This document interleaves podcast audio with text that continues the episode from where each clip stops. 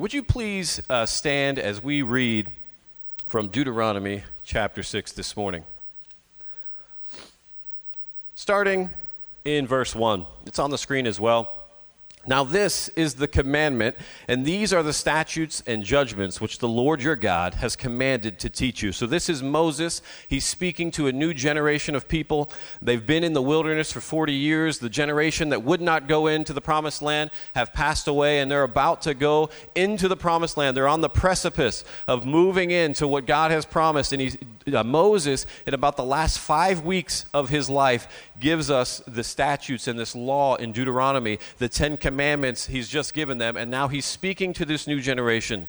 He says, That you may observe them in the land which you are crossing over to possess. Verse 2 That you may fear the Lord your God, to keep all his statutes and his commandments, which I command you, you and your son and your grandson, all the days of your life, and that your days may be prolonged.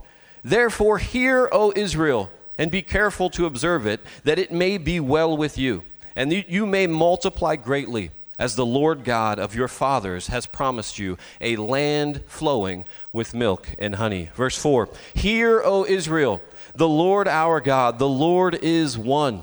You shall love the Lord your God with all your heart, and with all your soul, and with all your strength.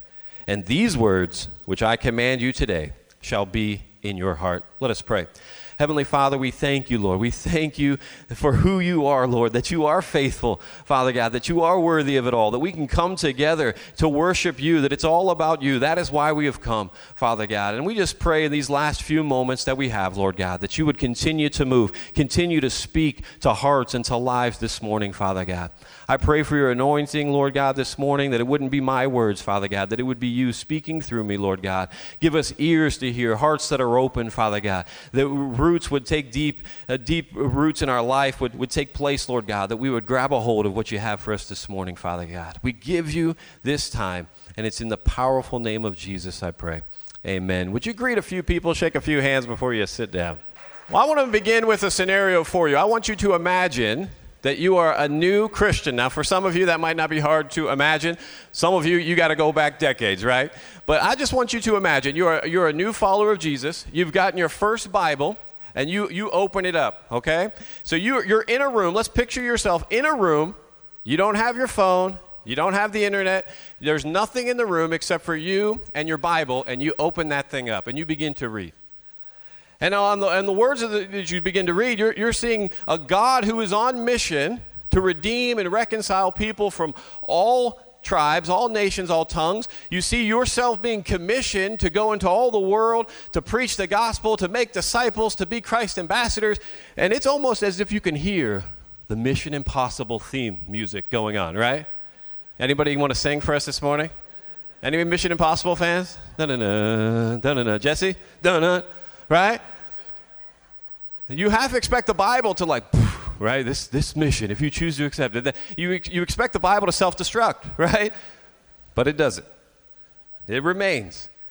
Again, as a youth pastor, I read there, I'm like, wait, I'm supposed to reach all these people for Jesus, all every student in Delaware County and beyond. Let's reach them for Jesus. How do I do that? And I search for curriculum. But imagine the shelves are empty, right? It's just you.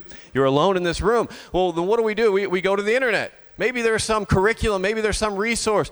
Well, the internet's, you don't have your phone, you don't have your computer, the internet's not there, and you're like, well, wait a second. Christians pray, right? I'm a new Christian. I'm a new believer. I should pray. And so you begin to pray. You're asking God for his, his answer. You open your eyes, and it comes back to the only thing in the room the Bible.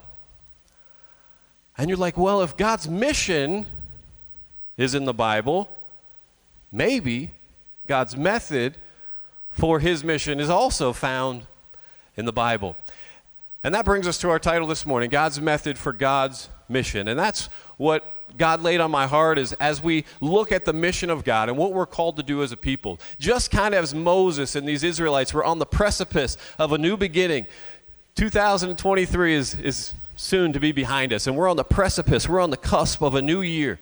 As we step into 224, you know, 2024, what is God's method for his mission?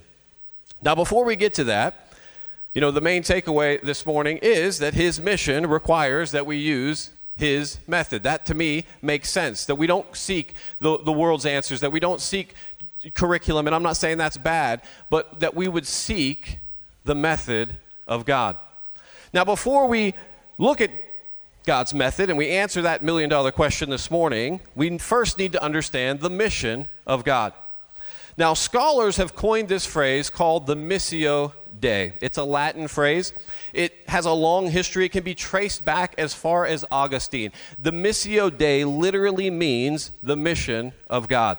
It was Aquinas who first used the term Missio Dei to describe the activity of a triune God. That God the Father sent the Son, that the Son sent the Spirit. So it has this sending connotation, the mission of God. Then Karl Barth in 1932 wrote a paper, and he set out the idea that mission was God's work, and that authentic church mission must be in response to God's mission. And that's our first point this morning. We must remember that it is God's mission. We did not come up with it. It is not the church. It is not the Big C church. It is not glad tidings. You know, we, we are involved in missions, praise God, and, and you all give towards missions, and, and we've done amazing work, but it's God's mission. And we get to partner with Him in that. It originates with God. Missiologist said this, and on the next slide here, you'll see a quote his name is uh, David Bosch. He said this It is not the church which undertakes mission, it is the Missio Dei, the mission of God, which constitutes the church. Or stated slightly different, it is not so much that God has a mission for his church in the world, but that God has a church for his mission in the world. Amen?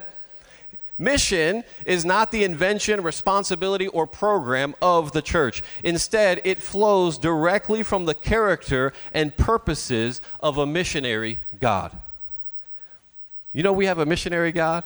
We have a missionary Bible, right? Who looked down upon the world and sent his son. We have a sending God and we have a sent God this morning. Amen?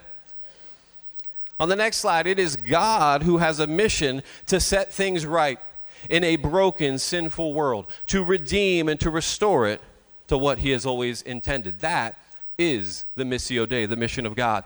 We see it throughout the pages of Scripture, from the Abrahamic blessing in Genesis to what we just celebrated a week ago, the coming of Jesus in the New Testament, to Revelation, the very last pages of the Bible, where there are people from every tribe, nation, and tongue worshiping around the throne, saying, You are the only one who is worthy we see the common thread. We see a God who is on mission to redeem people from every tribe, nation, and tongue. And it's still going on today. Amen. We get a glimpse of the nature and the character of God. 2 Peter 3 9 says this that the Lord is not slow in keeping his promise. He doesn't want anyone to perish, but he wants everyone to come to repentance. 1 Timothy 2 says, God, our Savior, wants all people to be saved and come to a knowledge of the truth. And then in Matthew 24 14, Jesus himself says, And this gospel of the kingdom will be preached in all the world as a witness to all the nations, and then the end will come. This is best captured, the Missio Dei, in what is most likely the, the most well-known verse in all of Scripture, John 3.16. Many of you know it by heart. For God so loved the world that he gave, that love pushed him to purpose, and he gave his only begotten Son, that whoever believes in him should not perish, but have everlasting life. You see, the mission begins with God. For God so loved that he gave. And who did he love? He loved the world, all people, drawing all people unto himself. The Missio Dei captures God's heart to rescue and redeem all people through his Son, Jesus Christ. But it doesn't end there. We get to partner with him in his mission. Paul captures this in his letter to the Corinthians, 2 Corinthians 5 18 to 21. One of my favorite passages of Scripture. Let's read. It's on the screen. All of this is from God. Again, it originates with Him, who reconciled us to Himself through Christ. Amen? If you've been reconciled to God through Christ, you should be excited this morning.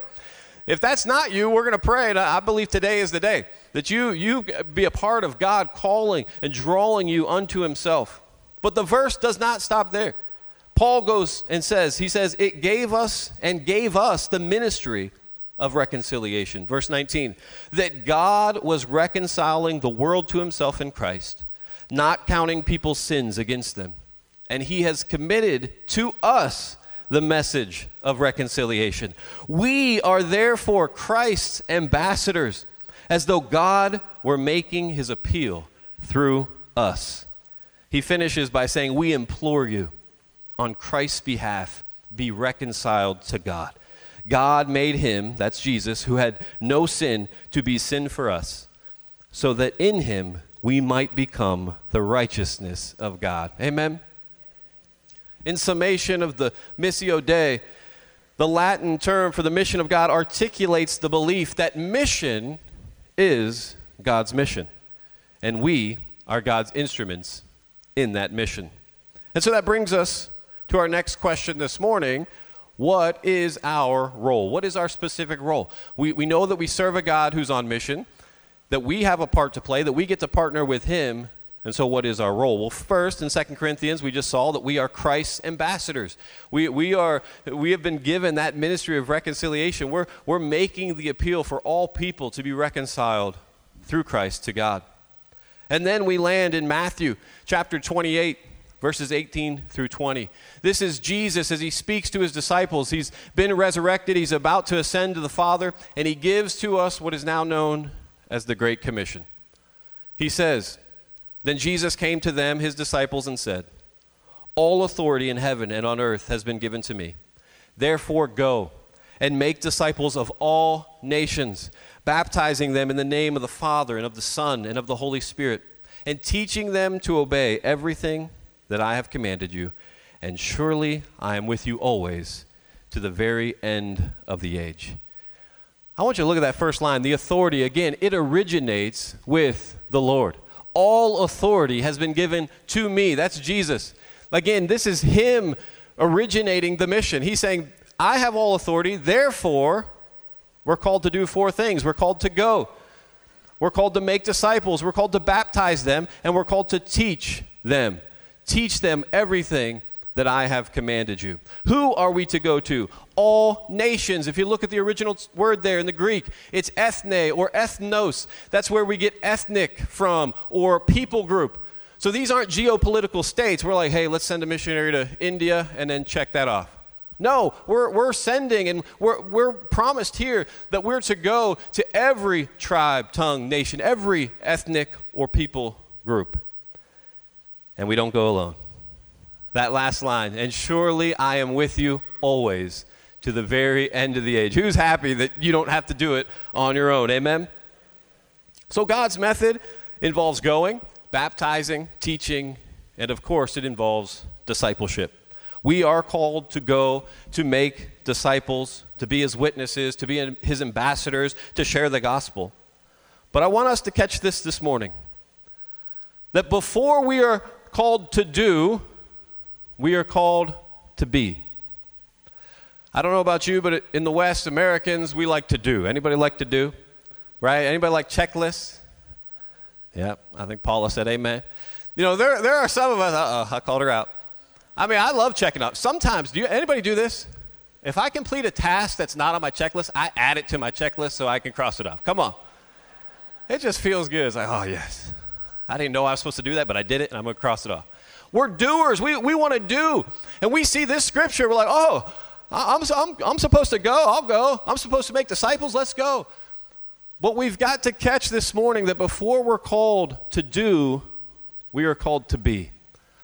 Who is Jesus speaking to? Then Jesus came to them, his disciples. We are called to first be on fire, fully committed disciples before we are called to make disciples. God's method involves discipleship and making disciples. But like I said, to make them, we must first be a disciple. And so, what does that look like? This brings us back to Deuteronomy chapter 6. When Jesus was asked, What, master, rabbi, teacher, what is the greatest commandment? He refers back to this passage of Scripture, Deuteronomy 6. It's known as the Shema. And then he says we are to also love our neighbors as ourselves. There's a vertical component to love the Lord our God with all of our heart, with all of our soul, with all of our strength. And then there's a horizontal component that we are to love others, our neighbors, as ourselves. Jewish people call it the Shema. It comes from the first word, hear. We're going to break this down a little bit this morning, but to reread it, it says, Hear, Shema, O Israel, the Lord our God. The Lord is one. Side note, this is a great passage if you're speaking with Muslims. In India, we, we were ministering to Muslims. They believe that we're polytheistic, that we have multiple gods, right? I, I would take them right here. No, the Lord our God, the Lord is one. And it, it's a triune nature, and we can begin to speak about, you know, it's reflected in three persons, but no, God is one. We worship one, and it's, it's a great jumping off point. You got that for free, not even in my notes, okay? Also, side note, as these Israelites are getting ready to go into this land, this promised land, there are nations there that were polytheistic, that had multiple gods. Each people group worshiping their own God, and Moses is saying, No, no, no, no, Yahweh. Creator God is one. And this is the one you're going to worship. It's going to set you apart as a nation. Stay true to this one God. And then verse 5 You shall love the Lord your God with all your heart, with all your soul, with all your strength.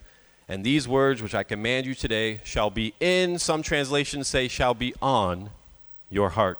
Vertical and then horizontal. Jesus adds, You should love your neighbor as yourself. So, looking at the Shema, Jewish people, they're going to quote this twice a day at least, in the morning and the evening. Okay, this, this is, uh, if they know their time of death is coming, like they're kind of on their deathbed, they're going to they're to quote the Shema, even in their passing. It literally means to hear or to listen. But I want to catch this. In ancient Hebrew, there is not a separate word for obey.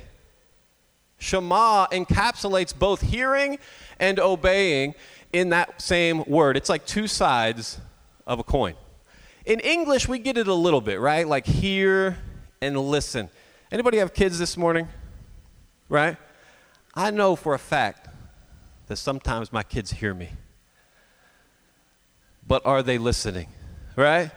I mean, they hear the words coming out of my mouth. No, she's saying, no, I don't even hear you. No, right? Sometimes it's like the Charlie Brown mom, right? Wah, wah, wah, wah, wah, right? I'm like, I know you heard me. Great. My daughter's right over here. Don't look, don't, don't be shy, Gray. But Shema is implied that we're not just going to listen, we're not just going to hear it, we're going to listen, we're going to obey these words. Prophets would say something like, they have ears, but they aren't listening. Right? They, they could hear, they could, they could, they would, they would get the word, but they're not following. We are called to listen and obey. And then what are we commanded to do? You shall love the Lord your God. That Hebrew word is ahava. If you have notes this morning, it's in there, ahava, your God. It refers to the affection or care one person shows to another. It's general in nature. It can be parental love, right? How you love your parents. It can be brotherly love, right? Like Philadelphia, I guess, if anybody likes Philly. I don't know if Tyler's in here. Huh? It could be love for your leader or a ruler, like a nation has ahava for one who leads them. It can be loyalty love. It's this encapsulating general term. Deuteronomy 7 7 through 8. It says that God chose this nation, the Jewish nation, not because they were the biggest or the brightest or they were worthy of it. He, he chose them because He loved them. God loves the Israelites not because they somehow earned it or deserved it, it originates from his character. It says God loves them simply because he does. God is love. Ahava is a feeling and it's an action. In Deuteronomy 4:37, it says because God loved the Israelites, he brought their descendants out of Egypt love moving him to act. Ahava is both affection and actions. We love and because of that we do. We talked about John 3, uh, 3:16. For God so loved that he gave. His love drove to action. One scholar put it like this God loves, so he does. And in the Shema, God's people, we are called to respond to God's love, God's ahava, by showing ahava in return, with both affection and with action. And I just got a text. Tyler is watching online. That was for you, okay? He's, he's a Philly Eagles fan, right? All right. Now, how are we to love our Lord, the Lord our God? Three ways, and let's look at them briefly this morning. First, we are to love the Lord our God with all of our heart. In the Hebrew, this is lavav or lev. Now, different cultures had different understandings about the heart. Biblical authors knew that it was an organ, that it sustains life, but they also talk about it in other ways and concepts that might seem odd or foreign to our Western brain, our modern reader. This is because biblical Hebrew authors had no concept or a word in Hebrew for the brain. So they connected the heart with the things that we would think about happen in the brain. They believed that all of a human's intellectual activity took place in the heart, in the lev. You know with the heart, you understand and make connections with the heart. Wisdom resides in the heart. You feel emotions and pain in your heart. It's also where you make choices motivated by your desires.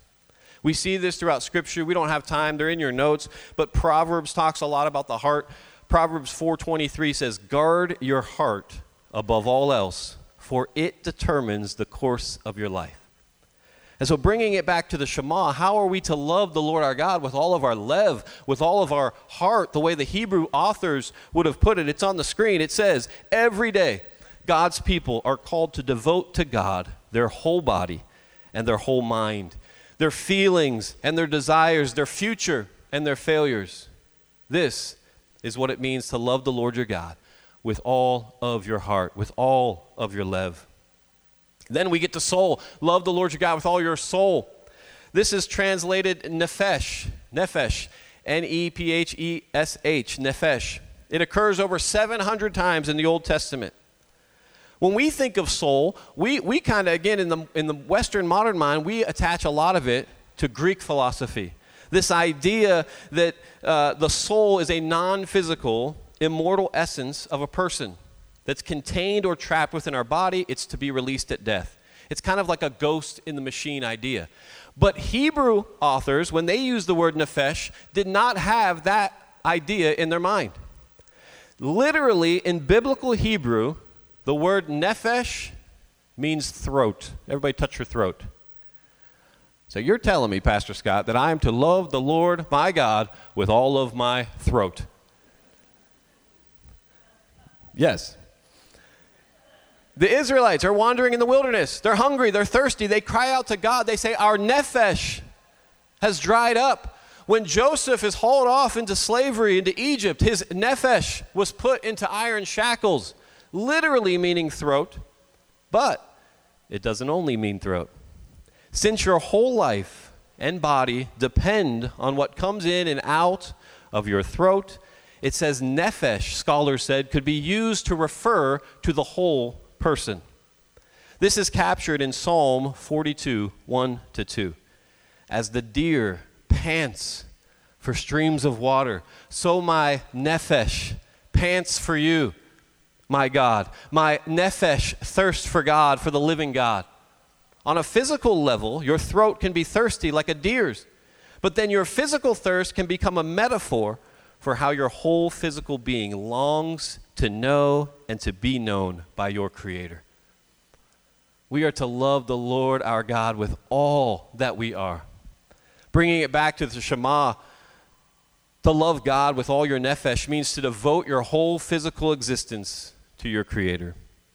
The one who has granted us these amazing bodies in the first place. It's about offering your entire being with all of its capabilities and limitations in the effort to love God and to lev your neighbor as yourself.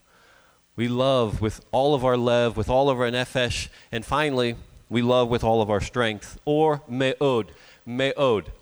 It's in your notes, and I don't speak Hebrew, so if, if there's any Hebrew scholars, sorry. But me'od occurs 300 times in the Old Testament. And, spoiler alert, it does not actually mean strength as far as physical strength goes. There's another Hebrew word, but it, authors used me'od. Me'od actually is an adverb which means very or much. In Genesis chapter 1, verse 31, God calls his creation me'od, good. It was very good. You can even use me'od twice. It was me'od, me'od, good. So it's a qualifier. It, it, it, can, it can increase, it can change a word. Now, thinking of the Shema, people are called to love God with all their heart, with all their soul, their will, and their affections, their physical body, their whole life, and then with all of their me'od. And scholars, in a very scholarly definition, came up with this word. Are you ready? With all of their muchness. Right? It kind of is a silly word, but you kind of get it. We are to love the Lord our God with all of our muchness. It intensifies that which we're already doing. It, it, we're with all of our heart, with all of our soul, with all that we are. It can intensify any word's meaning to its total capacity. So, this final thing that you use to love God isn't really a thing at all, it's actually everything. Loving God with your me'od means devoting every possibility, every opportunity, and every capacity that you have to honoring God and loving your neighbor as yourself. This is what it means to be a disciple, to love the Lord wholeheartedly, with all your heart, soul, and strength, with our will and our affections, with our whole being, with everything that we are, everything that we have, our muchness, because we cannot pour from an empty container. Amen. We cannot pour, we cannot give to others what we do not have. We are called to make disciples, but if we are not loving the Lord our God like this, we're, we're just pouring from ourselves. God wants all that we are. He wants us to be all in, to our love for Him and our devotion to Him and to Him alone. We want revival. We want to see a move of God. We want to see the nations reach. We want to see Delaware County and Muncie reach. Amen. And where does it begin? Well, preacher and revivalist Rodney Gypsy Smith. What a great nickname, right? He was a revivalist, and people would ask him, How, how do revivals begin? And look at what he says You want revival? Go home. Lock yourself in your room. Kneel down in the middle of the floor, and with a piece of chalk, draw a circle around yourself. There, on your knees, pray fervently and brokenly that God would start a revival within that chalk circle. Wow, it starts with me. It starts with us. We want to do and we want to go, we want to make disciples, but is God doing a work in our heart? Has our heart been renovated? Are we growing into all that God has for us? But once that happens, we don't stay siloed. We, we don't look out and see 300, 400, whatever, just individual silos, just vertical, loving God. We, we love with all we are. We have, you know, internal uh, revival going on. No, we don't stay siloed. We begin to leak, if you will.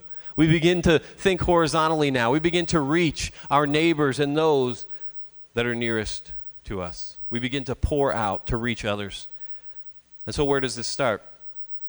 What is God's method for his mission? Well, like I already mentioned, it starts with authentic, wholehearted followers, disciples going after God with all that they are. We understand that we're commissioned, that we're Jesus, we're God's ambassadors. But where do we start? We reference the Shema, but on the screen are actually the next words that follow the Shema.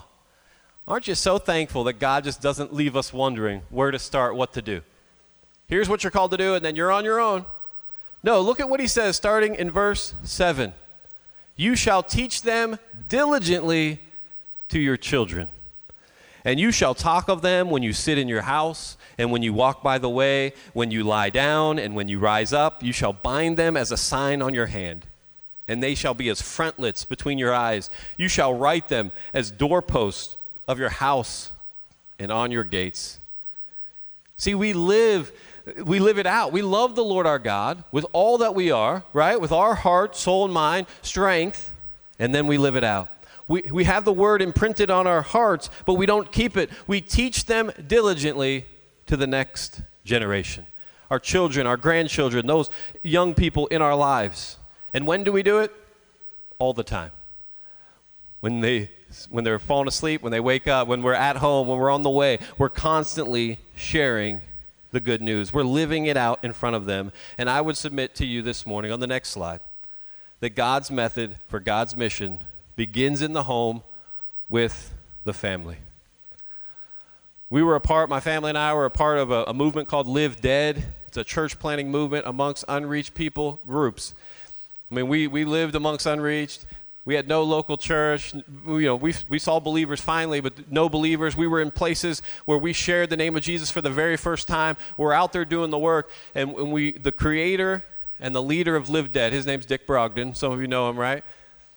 He said this You know, the greatest thing you can do to reach unreached people is to abide with Jesus. Man, you got to spend time with Jesus. You got to be on fire. Don't, don't go to the frontier lands if, you're, if you yourself are not on fire and that your family, you know, I, I don't want to reach the unreached and lose my children. We, we are called to disciple the next generation. God created families in the home to be discipleship centers. You ever view your house as a discipleship center, a sending uh, organization, if you will? Supported, and equipped by the local church. And no one's off the hook this morning. Some of you just checked out. Like, I don't have kids. No, the Shema still applies to you. You're called to love the Lord your God with all your heart, mind, soul, and strength.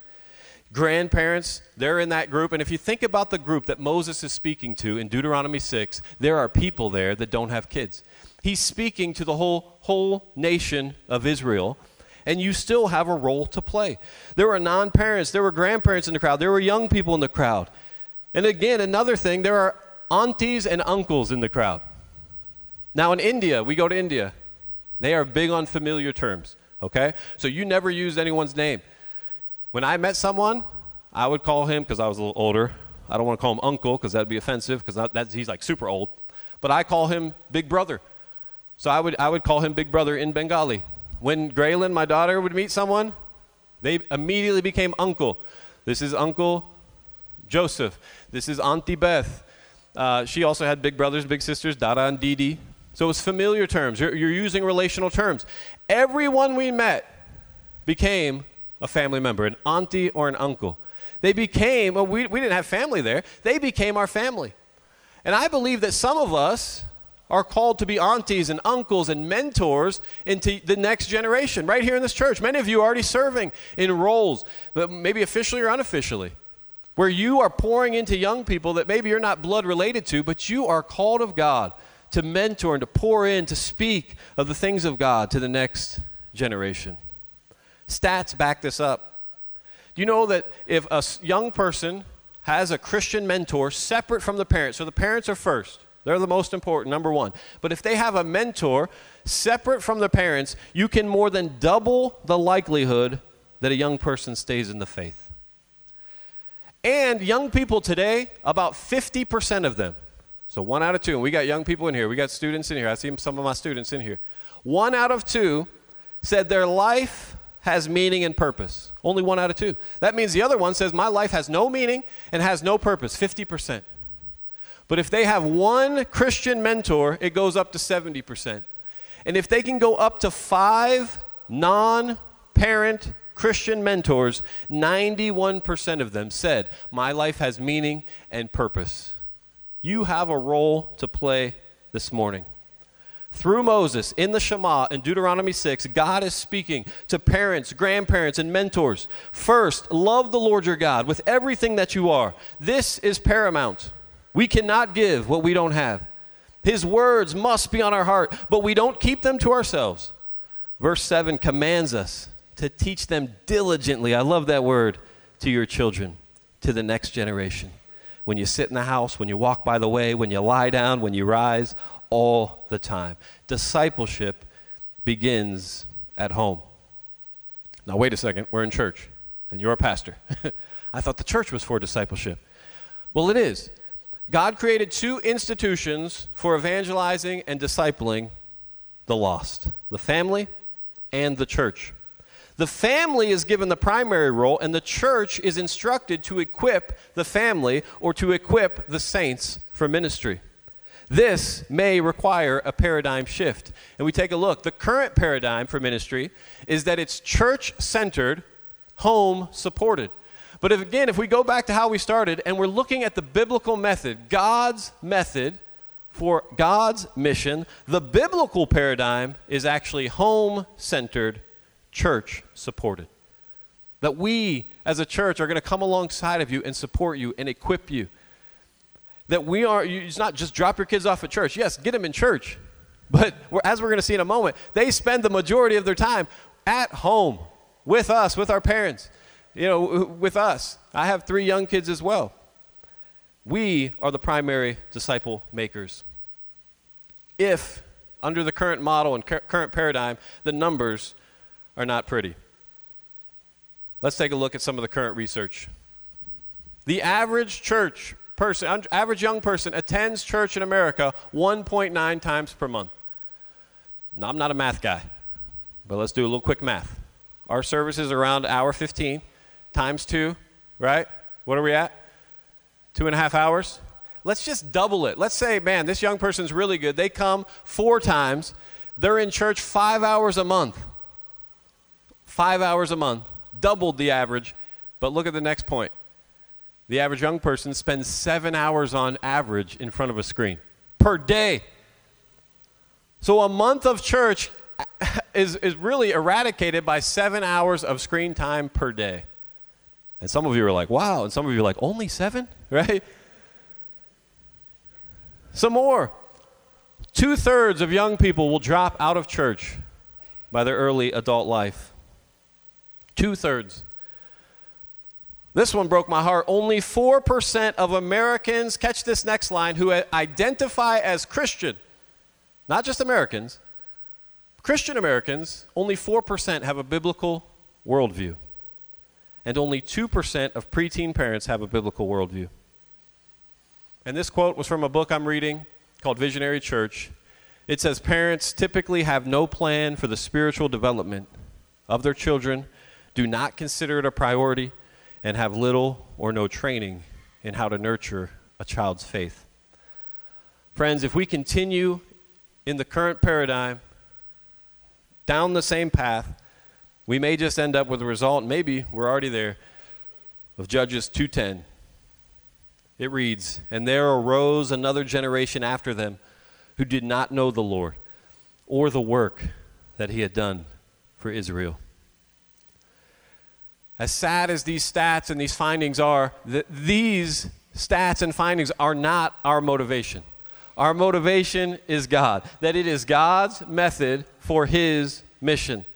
God's mission, I started with this, requires His method. We need to get back to that.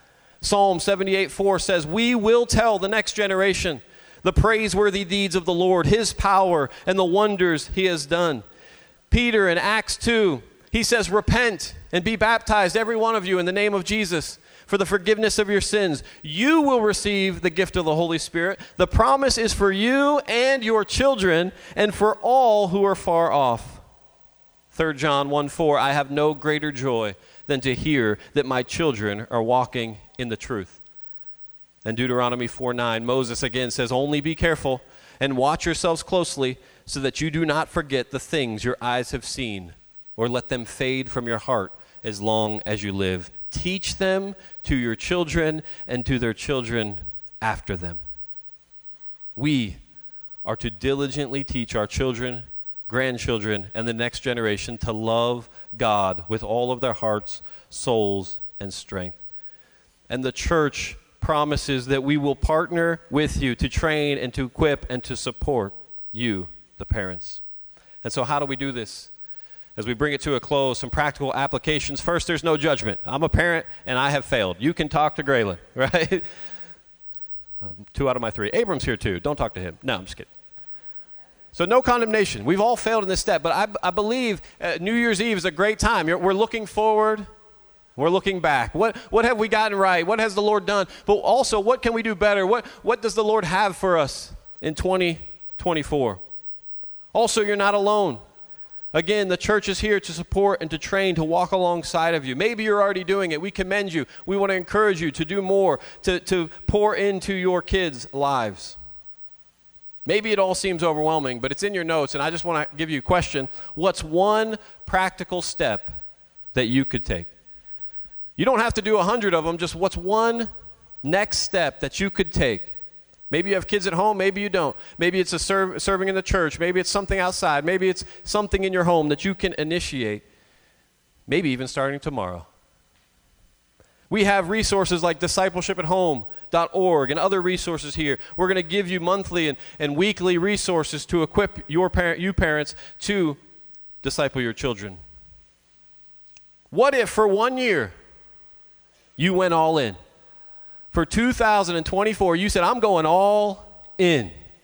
If you don't have kids, maybe it's just on a personal level. I'm going to read the Bible through a year. I'm going to commit to reading every day or fasting or praying, whatever God's speaking to you. But this is the year. I'm going to begin to serve and I'm going to go to every function. I'm going to grow in my faith. If you have children, maybe this is the year you say, We're going to have family devotions at home. We're going to have a weekly family worship time. We're going to sing songs. We're going to memorize scripture. When they wake up and when they go to sleep, when we're in the car, you've got a captive audience. I'm, I'm going to have music on. I'm going to be preaching them. I'm going to be sharing, and I'm going to live it out in front of them. Maybe this is the year. Fast forward a year from today, New Year's Eve, 2024, as we look back, we can see, man, how, what, what God has done in our lives and in our family, in, in our children, in our next generation's lives. Let it be so. I want to close with a story of a little boy named Billy. He said this He said, In my Depression era growing up years, our North Carolina dairy farm bore some resemblance to the fictional Walton family on television. It's easy to feel nostalgic about simpler times, but they were not easier times. But what we did have back then was family solidarity. We really cared about each other, and we liked to do things together. Jesus' word picture of a hen gathering her brood under her wing fits my mother, Billy said. She saw to it that we gathered frequently, regularly, and not just around the dinner table or in front of the radio for favorite broadcasts. Catch this line. Billy said she gathered us around herself and my father to listen to Bible stories, to join in family prayers, and to share a sense of the presence of God. My mother was a farm woman. She and my father didn't have much education, but my mother was a woman of God. They always had devotions with us, always prayed with us, always loved us, and did so many things. She and my father, when I was in Bible school, would go up to a room upstairs and kneel down every morning at 10 o'clock to pray for their son, me, who was off at Bible school, Billy said. When word came of her passing, Billy says, I wept and yet rejoiced at the same time. Of all the people I had ever known, she had the greatest influence on me.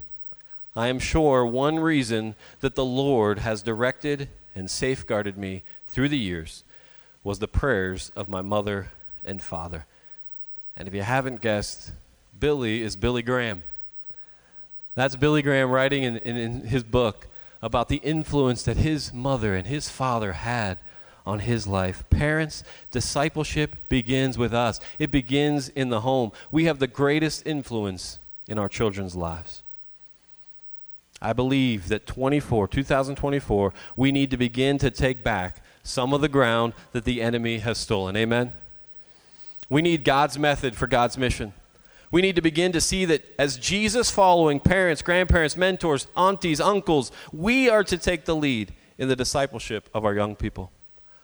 Our job is not simply to just get, make them into good citizens, to get them into good colleges, or to bend over backwards to meet their every wish and whim. Our job is not just to get them to church. No, our job is more than that.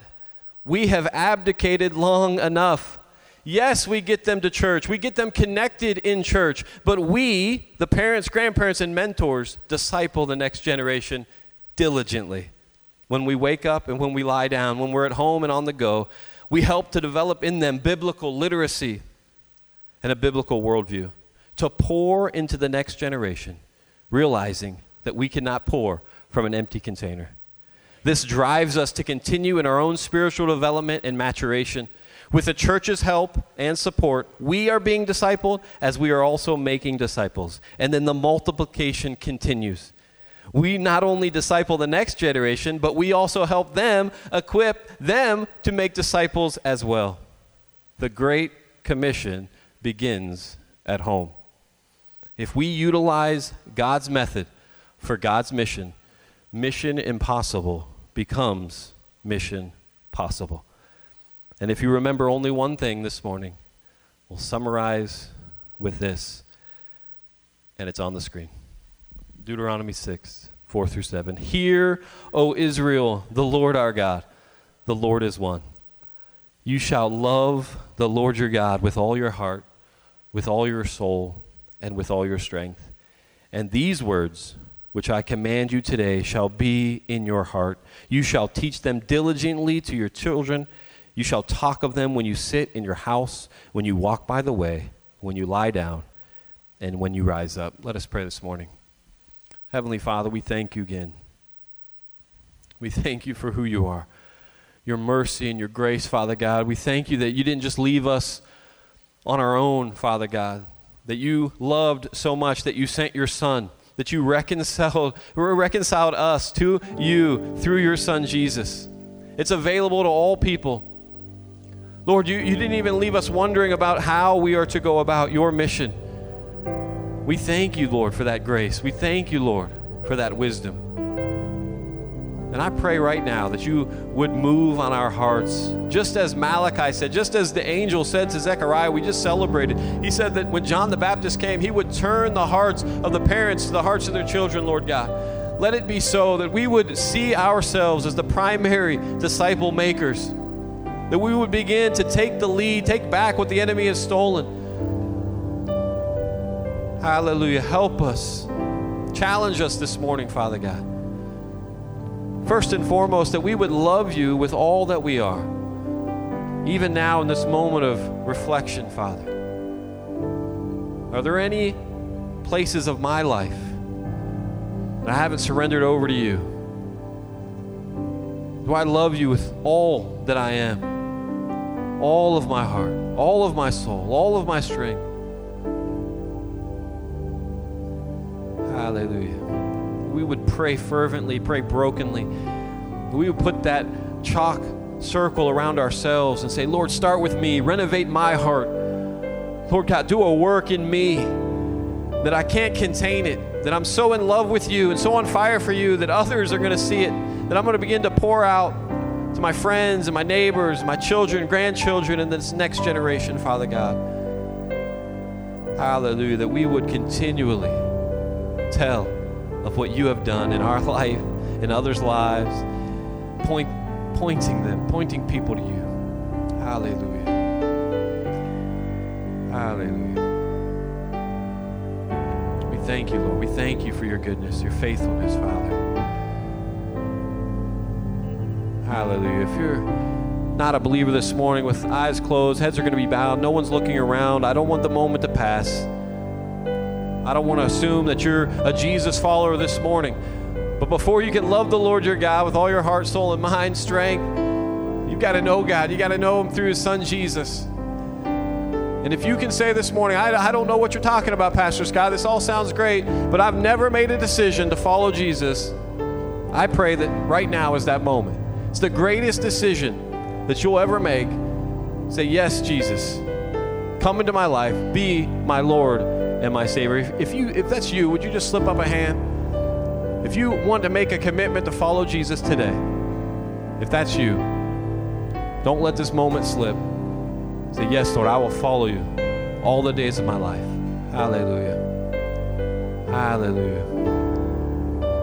The rest of us, if we would stand, we're going to worship the Lord. The altars are open. If you need prayer, we would love to pray with you. If you just need to get time alone with the Lord, I encourage you, don't let just today just pass as another day. The Lord, the Holy Spirit's working on your life. Take a moment, worship, and pray. Let's seek the Lord this morning.